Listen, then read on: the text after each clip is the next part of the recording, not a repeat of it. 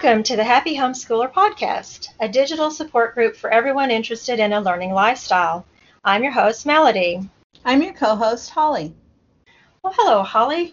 Today we'll be talking about how to teach math, but before we get into our topic, uh, what have you been up to since the last time we talked? Oh my goodness, it's been a whirlwind. Um, as uh, our listeners might remember, my husband, um, he had some surgery on his foot and he's been uh, going through recovery on that. And today he got really good news that he's released from wound care. He's not completely oh, healed up, but he's allowed to do some light duty things and he has less restrictions. So that was good news. Um, but the best thing that happened um, was last week. My uh, my daughter and son-in-law and two of their dogs were coming for a visit, and I had been busily preparing for their arrival. And they got to my house and called me to come outside and were asking me something about where they could let the dogs, you know, relieve themselves. And just as I'm pointing to an area, around the corner comes my youngest daughter, and they had surprised me. And so I didn't know she was coming. And so we just wrapped up a whole week with them being here, and we took a visit down to Galveston, and uh, we just had the most fun. Um, uh, five of my six kids and my husband and me and my son-in-law we just had a whirlwind of, of a week. So um, now i have to go into ah. recovery mode and, and uh, get find a new routine because we were all off our routine. What about you? What, what's been going on with you? We missed you the last episode. Oh i am so glad to be back but what a great surprise that all your kids were there. Um, i did miss out. We it's we you know when i you and i joke about being Twinkies sometimes. My mm-hmm. husband had a health scare and ended up spending some time in the hospital and um, is much, much better now. So that hospital stay threw us off completely. And we're just now, it was very exhausting to be there and then to coming home. We just needed to recover from mm-hmm. being away. And so we're, he's gradually, you know, every day got better and better and better, and so um, that that just threw off our whole month. I'm getting back into the swing of things. Everything, you know, when something like that happens, when you have a little emergency, everything you drop everything, mm-hmm. you take care of that, and then you got to pick it all back up. But all the pieces aren't where you dropped them, and so like ah, get exactly. everything back together. And then we've got some uh, exciting news. We're gonna a move is in our future into my my children are pulling together and helping to prepare a little house for us, and so that was very exciting. And um, that it's really fun because your daughter is posting uh, the progress pictures. Oh, it's amazing her, on her Instagram or Facebook. So I'm so excited uh, to be having a little it's bird's a eye view. Huge, oh, it's so much fun. It's a huge project. We've been like bouncing these ideas around for a while, but when things actually start happening, um, it gets really exciting once you get over being overwhelmed. So a lot has been happening, and um, I feel like you know the first two weeks or or is it three weeks of summer just went zipped by. I mean, we're not officially summer yet, but exactly. but you know, the first three or four two weeks of June have just zipped by, and I feel like I'm a little bit behind on my. I always have way too many projects. I think I'm going to get done before we start back into the routine of school again. And some of those things, I'm just going to let those things drop off. You know, my that lazy genius book I was reading. It's like I'll just decide some of those things weren't that important, and they can drop off my list. We're planning to start another periodical series about deep dives into different subjects and we're going to be talking about some of those basic core subjects that we're all teaching when we're teaching our children. So these are things that newcomers to homeschooling are needing to know. And then those of us been teaching a while, every year in math, you know, or in the subjects, the needs change. And so whether you've got younger children and you're just starting out, or you've been doing it a while and you've come to a new topic that you might not be feeling as confident in, we want to explore ways to make that job easier. And today we want to talk about math. Yes, because math provokes a lot of strong emotions, and since we are all going to have to teach it, we might as well get that out of the way first. Right, right. We've got people who are math phobic, and then people who love math and tinker with numbers just for fun. Um, so I think that no matter where you are on that um, scale, where you like how you feel about math, you can help your kids be successful. And then, you know, if you don't love it, at least math can be your friend and you can know what to do with it. True. I know that for me, um, I liked math a lot until I was in four different schools in one year. Oh, man. And yeah, when I was in eighth grade, my mom uh, got remarried, and we I was in a school in in one town, and we moved to another town. So then I was in a second school, and then uh, you know after the summer I had gone on to ninth grade, and when I was in ninth grade, I went to a different school in that new town, and then we moved again back up to northeastern Ohio, but just outside of where we had originally lived. So I was in a fourth school. Well, by the time I got to the fourth school, they had um, put me in the wrong algebra class, and I was in algebra oh. two for a month when I was oh. in algebra one, and that was the beginning of my um, frustration with abstract math concepts. Um, so it, it kind of I brought that with me when I had to start teaching math uh, to my children. I'm glad to say I'm, I'm a lot better after teaching five people some high school math. um, mm-hmm. But it but it was very difficult for me. So I'm not a lover of math, and I don't play with numbers for fun. But I suspect you, um, though we're Twinkies, are on a different side of that coin.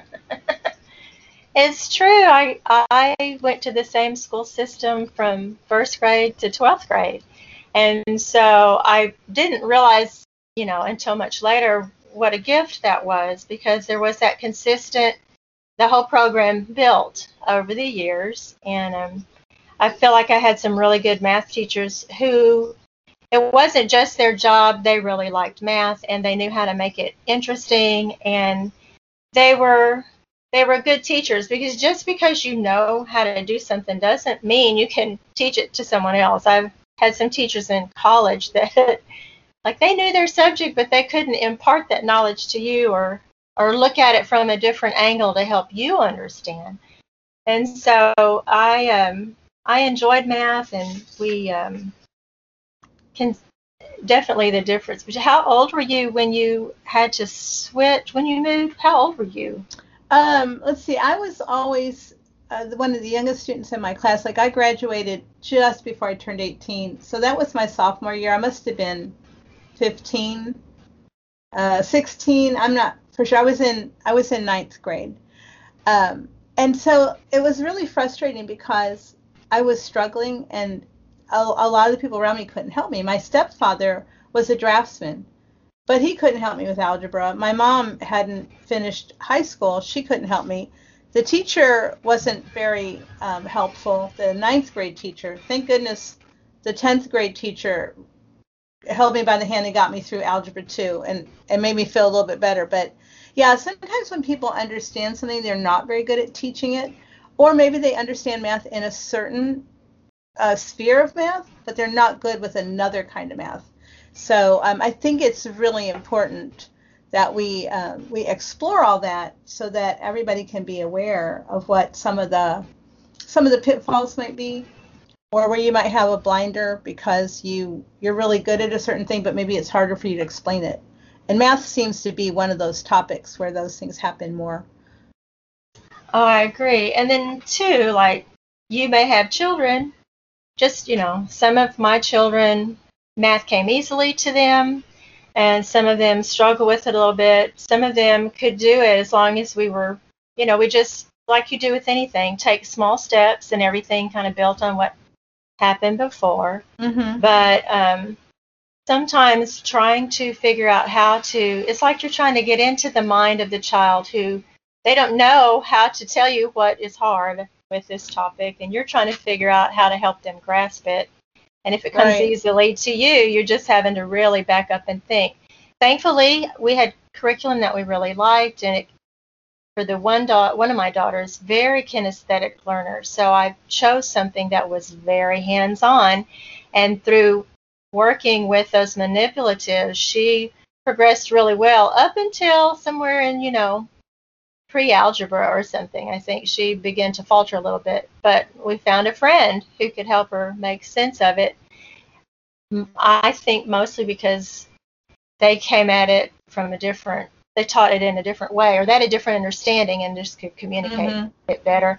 And what's interesting is that now this is my daughter who does all the interior decorating and measuring and works with math all the time. There's so Isn't much that part of what she does, but it's just you know once all that background, is like okay, good. You know, you know the math you need for what you love. And, uh, right. Yeah. Um, and you know the other thing too is that um, I remember when I started homeschooling, my oldest child was going into second grade. I wasn't apprehensive at all about teaching her math because that was the basic kind of stuff that everybody does all day long, you know, adding, some right. subtraction, measuring things, stuff stuff that's pretty basic. But I did start to get anxiety when my kids were approaching the higher math um, because I knew I had struggled with algebra and I had started to take geometry in high school, but I really couldn't understand anything that teacher was telling me. It was like a foreign language, and I didn't need the credit, so I dropped it. Um, one thing I did realize is from the time I had graduated high school to the time I started teaching my kids um, algebra and geometry, my brain had matured. And um, and because I had the teacher's manual and I could see how things worked out, I began to understand it a lot better. Um, so I think that you know where you start might affect your comfort level. If you're starting off with a kindergarten student, it's really easy going and you're going to progress incrementally with your kid. Mm-hmm. Um, you know, the mm-hmm. curriculum. If you're starting, you just took your kid out of high school or maybe you, you uh, they finished eighth grade and they're starting in ninth grade and it's been, you know, quite a while since you did a quadratic equation. You might have a little more anxiety about teaching math than you would if you're starting with a kindergartner. Uh, Absolutely. It's a completely different set of circumstances facing you.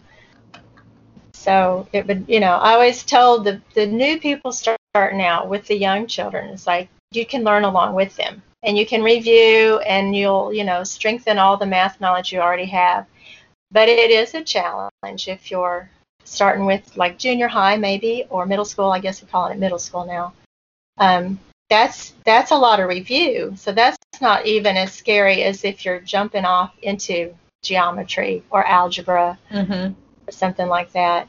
And even though like I we joke around my house like, okay, I've done algebra now, I guess nine times because I took it myself and then I taught each one of them and then I taught other people. It's mm-hmm. like there's still things in there.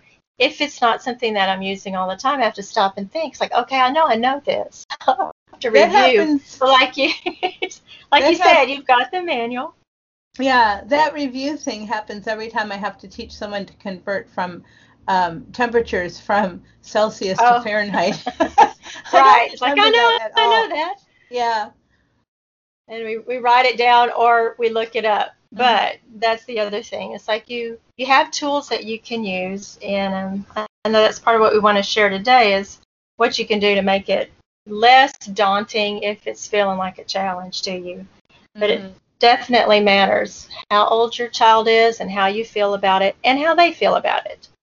Right, because you might have a kid that really loves uh, math and you might not love it so much. You don't want to squash their enthusiasm, or you might love it and you might be trying to teach someone who would really prefer never to have to look at numbers. Um, so yeah, there's it's it's very rare that you and the student are matched evenly about how you're doing it. And also, like if I wasn't really math proficient and I had a kid who wasn't really math proficient, well, I wanted them to become math proficient. I didn't want them to to repeat my cycle, you know. So there was that right. challenge too. My youngest daughter wasn't super thrilled about math, um, so much to the point that when she was in high school, she only had um, she had pre-algebra and algebra 1 and i don't i'd have to go back and look at her transcript because she's older now. Um, she may have had some geometry. I really can't remember but i know that she bucked me on math and i got tired of butting heads with her. So i graduated her with whatever the bare minimum was. And i said well you know this is on you now and you're going to have to figure out how to pass that test for community college math so she got a friend to tutor her, and she did pass it and, and got into the you know, be able to take math without doing remedial math. Um, so sometimes you have a kid that just really doesn't like it and you're dragging them along like a lead weight. but Mhm. eventually, you know, they'll find their motivation. Um, however, you don't we don't want to start off with that idea that that's how it's going to be. Right. And then you have people who are t- coming to homeschooling from a situation, maybe a public school or private school, or they're just starting and they realize that their children are perhaps not up to grade level, which we could discuss whether or not that really matters. And sometimes it's just like, okay, you've got to figure out what do they know, like figure out where you need to start. And sometimes it may mean backing up to some really basic, basic math concepts. But that's really like with anything, start with what you know and build on it and don't worry too much in the beginning about whether or not you're in the quote unquote right Mm-hmm. grade level because you really want to build a good foundation and make sure your kids are comfortable with numbers and understand just those basic things so that by the time they get to middle school and high school and have to start building on that foundation, those things are more automatic.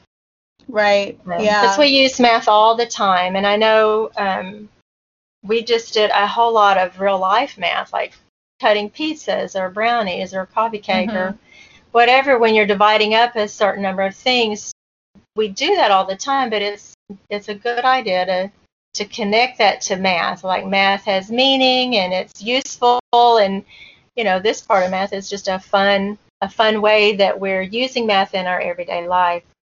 Yeah, I, yeah, you might remember I told the story um, in a previous episode about when my daughter didn't want to do math, my oldest daughter, and I said that was fine. Oh and yeah. she she wanted me to make Kool-Aid and cut her sandwich in kitty corners, and finally, after I kept telling her I couldn't do any of these things because it all involved math, she just asked for her math paper. But it is good to help kids understand that you really can't divorce yourself from math. I mean, this morning I drove my son to Vacation Bible School. I covered some miles. I had to put gas in the car. You know, it was so many cents per gallon and it cost so much money. I mean, math is just everywhere. So getting your kids to understand that math isn't something they can they can opt out of is really a good thing to do. We're going to take a short break to hear a word from our sponsor. And when we get back, we'll share our strategies for making math an enjoyable experience for everyone. You know, after a long day of teaching math, it's hard to have the mental bandwidth to write out a high school transcript. That's where today's sponsor, Transcript Maker, comes in. Oh my goodness, yes. When I was uh, having my first student in high school and I realized I had to make a transcript, I almost put them back into public school. But then here is Math, right? yeah, math. But here is Transcript Maker calculating GPA for me. I was so happy to find Transcript Maker. Oh, I think it's a wonderful program. I love that you can just plug in your information and let Transcript Maker do all the calculations for you. Oh yes, and you know what I think is so exciting too is they have a lot of choices. So some people like numeric grades, like uh, they want to give their student a 98, and some people want to give them an A plus, and you can choose to do either of those with Transcript Maker. Just click on the little drop down arrow and choose your grading scale. And the same thing with all kinds of other features, like what style of a transcript you want to print. You want to print it in portrait or landscape? You have choices. Oh, I love that. So, how can our listeners take advantage of that? Go to www.transcriptmaker.com and sign up for the 14 day free trial and give it a test drive. Plus, listeners of our podcast can save 20% off their subscription with our coupon code HAPPY in all caps, H A P P Y. Give your brain a rest with Transcript Maker. Simply better transcripts. Welcome back to the podcast. In the first half, we discussed the challenges of teaching math, whether or not it's one of your favorite subjects. But no matter how you feel about math, you can teach your children. Well, I can tell you that's true because, like I said earlier, I didn't feel great about math, but I have successfully graduated four kids and they did take math. So, um, yeah, you don't have to love it to be able to teach it. There's lots of ways to get to that point. Right, and I graduated all my kids too, and they all know enough math to get by in the real world, and everybody is fine with math. And so some of them uh, really were not fans of math, and I had some who were happy as larks to just work their way through the math curriculum, and then others who just did not like the they didn't like that plodding along. They wanted mm-hmm. something a little more interesting. And so for one child in particular, we started doing more hands-on things and I found some curriculum that incorporated like real life math situations like um, oh, blueprint for geometry was one thing where you were looking at floor plans and elevations and you were calculating the square footage of a room and things like that that seemed to be more interesting. Just a way to spark interest in that child again. You know how you do where you right. Yeah. With you know, read books about something they're really interested in or something like that. And so mm-hmm. Coming at it from that approach sort of helped us get the ball rolling again. You know, that's so interesting to me because I was much better at using those kind of um, additional resources for my elementary and perhaps like my middle school kids than in high school. So yeah, um, in, in I elementary, think we forget. yeah, yeah, in elementary and middle school, I mean, goodness, math is so easy to teach because say you have to teach your kids to add. I used to get M and M's for my kids um, mm-hmm. Um, you know, let's add, you know, we used them for sorting. Let's put all the blue ones here and all the red ones here. Okay, let's count how many blue ones and how many reds. How many, uh, you know, who has more, the red or the blue? What if we add two reds and two blues? Like all of that, you can just take your math paper for elementary school and you can substitute hands-on activities and just put a check mark. You know, they do, right. of course, have to learn how to put the pencil to the paper and do the work but when they're young like that, you can you can substitute games and activities to cover your math curriculum quite easily. And I have sitting next to me on my desk here a whole stack of math games. Um, and I also have some in a drawer that I didn't pull out because I'm not even sure if they're still being made because I used them so long ago. um, but you know, I didn't know and I've been homeschooling a long time until you said blueprint print for geometry. I was like, that's a new one on me. How about that? That's by, I believe, Key Curriculum Press, Blueprint for oh, Geometry. I love Key Curriculum Press. They make math so easy for junior high and high school students, especially yes, for the non math oriented students. Yes, because they break it down into small steps and it's a workbook format. You can write. That was one of the things with one of my children needed to write in the workbook, so they didn't like a textbook writing on their own paper, which seems kind of like to the rest of the kids that wasn't a problem, but it was a tactile thing, and um, mm-hmm. um, just like, okay, then let's find a way, let's find a way to make it work, which I think as parents is what we do, find a way to make it work, or find a way to do the best you can with what you have until you can find something else. But we um, we did love that one, and then we, like you mentioned, it's easy when they're in elementary school to do the hands-on and the real world and the show and tell and and patterns. Because like Legos, we'd used Legos for a lot of noticing patterns and even things like they needed a, a two by three square. It has six bumps on it, so you can even pull in your multiplication and all mm-hmm. those kinds of things. But then when they get older, we tend to forget and we just like focus on the paper and the pencil, mm-hmm. and we don't we don't utilize things that are out there to make it more practical, I guess. Well, in real world math isn't a lot of pencil and paper so much. Um, you know, if you're going to buy carpeting, you're going to get the ruler, the the measuring tape out, and you're going to measure the walls. You are going to write it down. You're going to figure out the uh, square footage of the room. You're going to figure out your dimensions. Mm-hmm. But a lot of it involves getting tools um, if I'm going to make a dinner, um, you know, and I know a recipe's supposed to serve six and there are 12 people, I know I'm going to double everything. You know, instead of one cup of flour for the whatever, I'm going to have two cups. A lot of that kind of stuff is is still hands-on, but we don't think about that when we're looking at a math curriculum and we're trying to teach math in high school. So it's really important um, for our listeners to realize the stuff that that we all know is that you can do hands-on things in high school. It does just take a little more thinking outside of the the textbook. But the great thing is a lot of the curriculum have guides online that tell you these things too. Like my Math-U-See curriculum, it has a lot of practical stuff online that tells you how to, um, you know, extend the learning for the student. Mm-hmm. And I found the same to be true with Key Curriculum Press. I remember reading through. We used their Miquon series with the younger ones, and the the it's not really a teacher guide, but it's got. I'm trying to think of the name of that, but it's background for, for what's going on in those pages and how to do it. And I found it was just fascinating. So I would read that for fun. Mm-hmm. because there was so much extra things that you could do. And even if we didn't do those things, just the thought process of how to extend this learning was really helpful. But we also found ways to use math in games and um, just conversation with the little ones, even with the older ones too, because those like money skills can kind of fall under math and how to oh, calculate, sure. you know, sales tax and understanding what it what it is and how to calculate it or is this really a good sale or is this a good price per ounce or things like mm-hmm. that. We we did a lot with math in that way so that for the children who weren't going to go on into higher math, I knew they had all of the basic math skills they needed to adult well.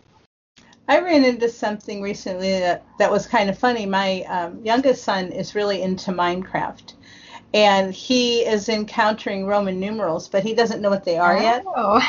yet. so he yeah. said to me the other day, I have this potion, one uh, IV, and I said, oh, that's mm-hmm. actually Roman numeral four. So I think I'm actually going to teach him some Roman numerals this summer, just in the context of helping him to understand what that V I I I is or the right. I or whatever well, the things are. But I always thought it was fun. Yeah, and yeah. it's on clocks. You see that on clocks quite often, and um, oh, uh, what was it? What was that movie? Raiders of the Lost Ark or something, where the X marks the spot, but it was a ten, a Roman numeral 10 mm-hmm. and things like that. Because sometimes when you're that age, it seems like a code, and kids love codes. They do. And so we we always had fun with Roman numerals, but that kind of reminds me that mention math does have a vocabulary. So it is kind of like we think we're speaking in code because we're talking about, you know, numerators and denominators and exponents, and these aren't things we typically talk about every day, but you're introducing your kids to a lot of new vocabulary, and I think yeah. sometimes we forget to stop and make sure they know what we're even talking about or how we're going to translate this this word problem into numbers or vice versa. We're we need to make sure we're all speaking the same language. Right, and the code words that say more than or less than or how many more is that? The other thing I was going to say, um, going back to the Roman numeral thing, is that you know it's okay if something comes up and it's not actually in the sequence of the math curriculum you're using, oh, but it's something point. practical that your kids might need to teach them that outside of the curriculum. So I don't, off the top of my head, remember when Roman numerals come up, you know, if it's third grade or fourth grade. My son just finished um, second grade. He's been, he's a rising third grader, but because it's got a practical application and it's something tied in with Minecraft, an obsession he has, I'm going to yes. give him some of that because right now it's the time I think that he will appreciate it and want to use it instead yes. of when I say, "Here's this thing on a piece of paper and you have to learn it." Mm-hmm. I know I'm going to get the deer in the headlights look, but right now I think he'll really appreciate it and probably remember it because it's mm-hmm. interesting to him now. I mean, that's part of the whole thing of playing games and making something interesting. If they're already interested in something, that's the time to hitch your wagon to that engine and you know run with it. So that was a lot of mixed metaphors, but, but we'll talk about that when we do the teaching English series. right. But if if the motivation is there, that's the time to jump in because it's something interesting and, and fun to learn. And the more the more ways we can introduce math as something interesting and relevant, uh, and not just drudgery. Because for some of them, like they just had to get through their math papers, and you don't want to just keep pushing through unless they know what they're doing. Well, speaking of drudgery, that kind of takes us to uh, memorization, which a lot of kids hate to do. You know, I remember when I was a kid, we had to do flashcards. We had time drills. You know, you'd have to do 100 mm-hmm. problems in like in a, like a minute, and people hate that. Um, and you know, there's there's some elements of rote memorization that are beneficial if you can instantly recall your math facts. But right. then you have to be careful, right? Because sometimes they're they've memorized it, but they have no idea what it means. Right, and you. I think with so many things, we we have to find the balance.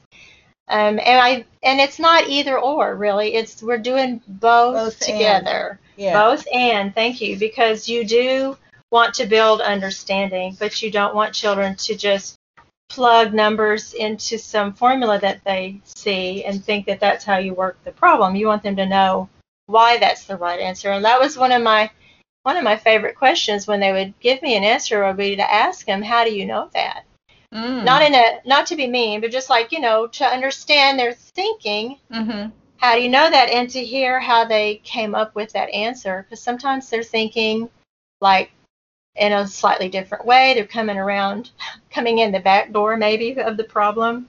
But just to know why, or sometimes they get the right answer, but they're doing some strange kind of things with the numbers. That's not going to work over, over only, the long haul. Yeah. Right. It just happens to work for that problem, maybe because of the, mm-hmm. the numbers that they're using, and and you want to know that because if they keep on doing something in the wrong way, um, then they're going to be so confused later on when that didn't work. You know, like place value for one thing. Like if I gave them a pile of 35 linking cubes and I wanted to know how many tens can you get out of that, mm-hmm. do they know that the three is three tens? Um, right. Or do they have to count all of them? And so just, it was always one of those math discussions like, how do we know that? Or how could you explain that to someone just to sure. check for understanding? But I know we were talking about memorization. We did memorize math problems, but we also played games so that they were um, using the math problems in a game as a way to practice the facts instead of just, you know, flipping the flashcards. There are right ways to make it a little more palatable. Right, and it's important for kids to understand why the things they're doing work the way they do because they're going to have to show their work when they get when they Liam, uh, my son, is in that phase where he's now having to start to show some of his work, and he didn't want to ah. do it, and he said, "Well, I know the answer," and I said, "Well, you show me how you get the answer," and then he found that he had made some mistakes.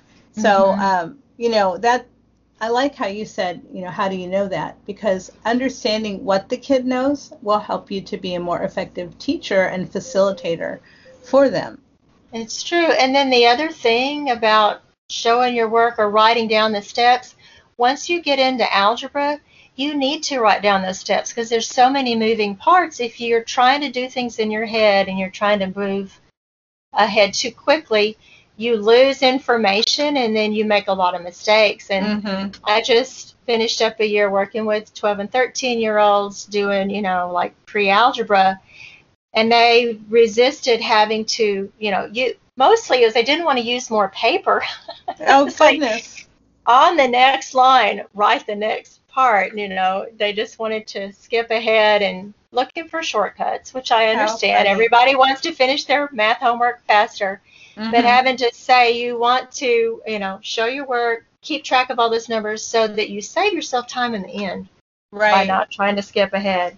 Well, talking about people who are trying to cut corners and do their math faster, um, you know, when we moved, uh, all the public schools moved to virtual schooling, there was a big joke online, right? Like all these kids, uh, their teachers now are telling them to carry the one.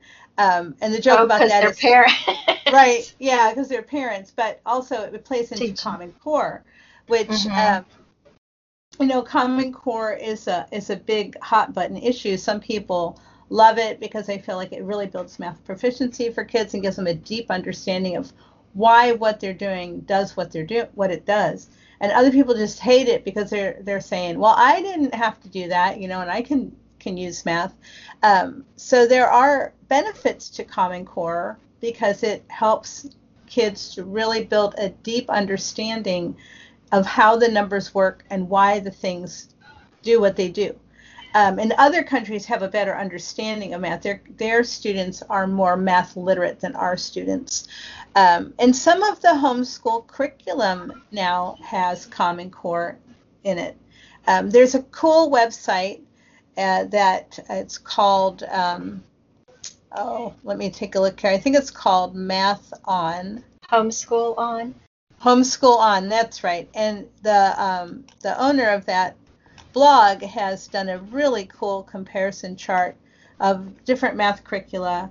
It tells um, whether it has Common Core incorporated in it, uh, what kind of learners that math curriculum um, is good for, how much time a day it would probably take to do it. And so it's very important, you know, to understand what Common Core is and how it works.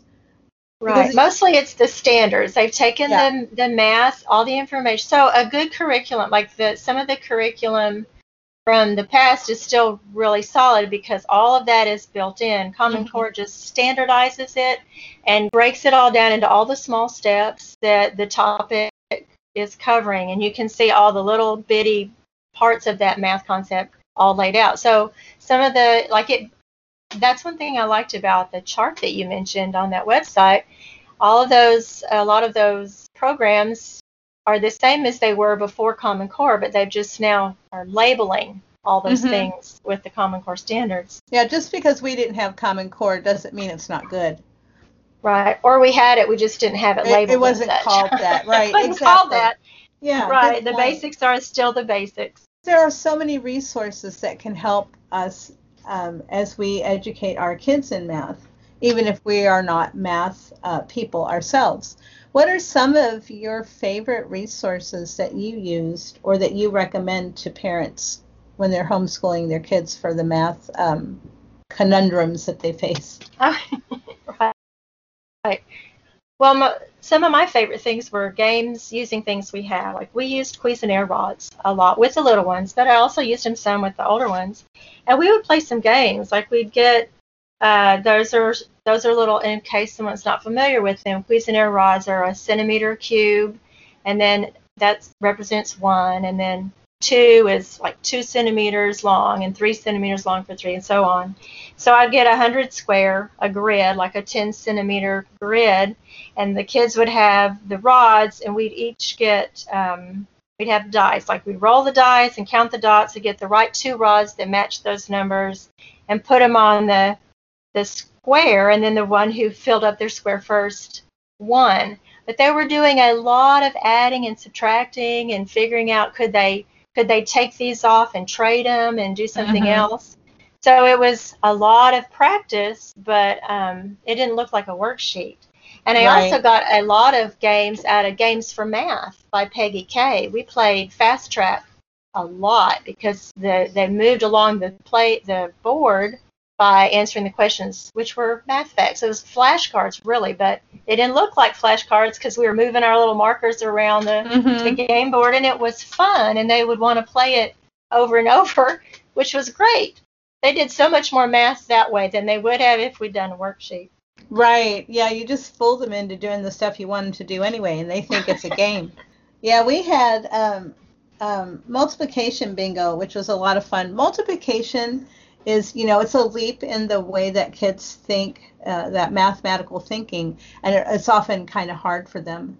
So um, the the multiplication bingo was a lot of fun for my kids. And then there's a, an old game called smath um, and it says it's a game that makes math fun and it covers um, your basics addition subtraction multiplication and division. Just any kind of a game um, anything that makes math into a game really fun. Well, I know a lot of people don't have a lot of room for a lot of games or they don't feel like they want to, you know, fill up their shelves with games. So, how about let's mention some websites where people can go and get some ideas. Yeah, well, you know, one that I think is really useful because it, it covers elementary all the way through high school is Khan Academy. I love Khan Academy. They have um, like full curriculum there, but they also have a way to like just have a piece of math explained to you, like, for example, maybe you're having trouble with a certain thing, quadratic equations, you can go and look that up and it'll show little videos and it'll take uh, show you step by step what has to be done to do that certain math concept. What about you? What what's a website you found that was a good resource? I like Math Geek Mama, mathgeekmama.com. Is it a blog? Um, it's bigger than a blog. It's she's got all kind of fun resources and tips to help teach math. I'm I think that's one of her like help you teach math with confidence or something like that. I get her emails. I think it's grown since I first found her, and I don't even remember how I found her, but she's got all kinds of uh, literature based math, and there's some freebies and some math card games and hands on math, and just I found it helpful to help me think outside of the box for ways to approach math with the kids, or even fun things to do in the summer, like we're still learning, but it doesn't look like we're, you know, it doesn't look like school. It's right. still math type things. Just a good resource, I think. If you if you're stuck in your curriculum and you're finding like uh, you need something a little extra, something to help you adjust and make it fit. But she's got mm-hmm. a lot of good resources on there. And I know there are dozens more. A simple search will probably pull up all kinds of things. And then, of course, like the balance is don't get lost reading about it when you've got other things to do. Uh, but Math Geek Mama has been really helpful for me. Oh, that's wonderful. So we've talked about games and we've talked about websites, but you know, as always, it does come down to your curriculum. Well, that is certainly true because I've been through several in my homeschooling experience, and when I found Math-U-See, it fit the bill for me and my family. Um, and it has resources um, online and um, hands-on resources that work really well for us. So yeah, your curriculum is key um, in, at the beginning of any endeavor of what you're going to teach is your curriculum. Right, and you can make it easier on yourself or harder on yourself, like depending on what you choose. Um, I like someone used to say, you know, anything can work if the teacher works. But sometimes, as moms, as parents, we would like some of the work to be done for us because we have so much to do, and that that's why you want to really look at who you're teaching, what kind of learning style they have, and find math that works for you and your children. Mm-hmm. And how much time you have. how much time? It. Mm-hmm. Mm-hmm. Yes, because we always used to say to remember that curriculum is our servant, not our master. It's here to help us to make our job easier. It's not our boss. So. Right. So choose wisely. choose wisely for sure. A few episodes ago, we introduced the reading nook. Well, today I'm here at the big question podium. And today's big question is how do we keep kids busy during travel? Oh, you know, we just took this trip down to the coast and back, and so I have a little bit of experience with that. Um, you don't want your kids, or at least I don't want my kid, just staring at a tablet. Although, kind of funny, um, my son was playing with uh, playing Minecraft on a Switch, but he was only allowed well. to use it for so much of the time. Mm-hmm. You know, so I like to have my children gather some little things in their backpack that they would like to play with. Um, that you know they have to give some thought to what are they going to take on their trip that they will enjoy playing with. I like right. to give them some snacks and maybe in a little lunch box, you know, little snacks that's supposed to last them the whole trip. So if they get all excited the first 30 minutes of the trip and they eat all their snacks, oh well. Oh well. Uh, oh well. as long as they know that going in, right? Yeah. Don't yeah. spring it on them. We did yeah. the same thing too. We'd try to have like some sticker books or something that they could do in the car, and we often had a road bingo. Oh, and sure, I, you know, where you're like looking for things. Yeah. Looking for license plates from different states mm-hmm. or whatnot. Mm-hmm. I do right. have one of those in my car. Yeah we had a set a long time ago. Like you looked for things like a cow or a stop mm-hmm. sign or a street sign or mile markers and barns and excuse me, a lot of things that would just keep them busy while they were looking out the window. Mm-hmm. And that, um, and that's the thing. It's not um, my goal to take a road trip and have my kid not see anything. Well, uh, yeah. a few years ago, we took a trip to uh, from where we live in Central Texas uh, to Arizona, up to the Grand Canyon, across the uh, Rocky Mountains, and down to Denver. And so I did not want my son to miss out on seeing those things. One of the things we found fun on that trip is um, there, you know, the little signs that warn you of animals that might be showing up on the road, like watch out. Oh, for, right. You know, watch The out deer. for the deer. hmm Well, we we started getting real amused because we were encountering uh, road signs like "Watch out for mountain lions" or "Watch Oh. out for um, bears," or I mean, yeah, it was really amusing. And then my uh, my daughter said uh, they had seen a sign because she lives in Colorado that warns you to watch out for mountain goats falling or something. Uh, Oh, So, you know, a little research about where you're going can also help you to prepare your children for things to watch for when you're when you're driving.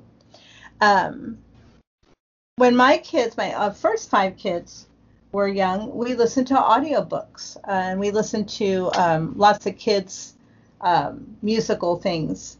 Um, in fact, we were talking about that and we we broke out in song um, about uh, some songs my kids had listened to. One of my other daughters and I uh, when we were driving. So, I mean, there are a lot of ways to keep your kids busy and engaged um, so that they're not just um, stuck with their face in a screen. right. Well, right, because sometimes that can give you a headache or motion sickness, but we um It's We also not interactive. You know, if No, you're taking a family trip, um, hopefully the family is interacting with each other on the trip. Right. Well, it's a whole lot more fun if you are. And sometimes we we took the opportunity when we would take a road trip to pull out the paper map and Mm-hmm.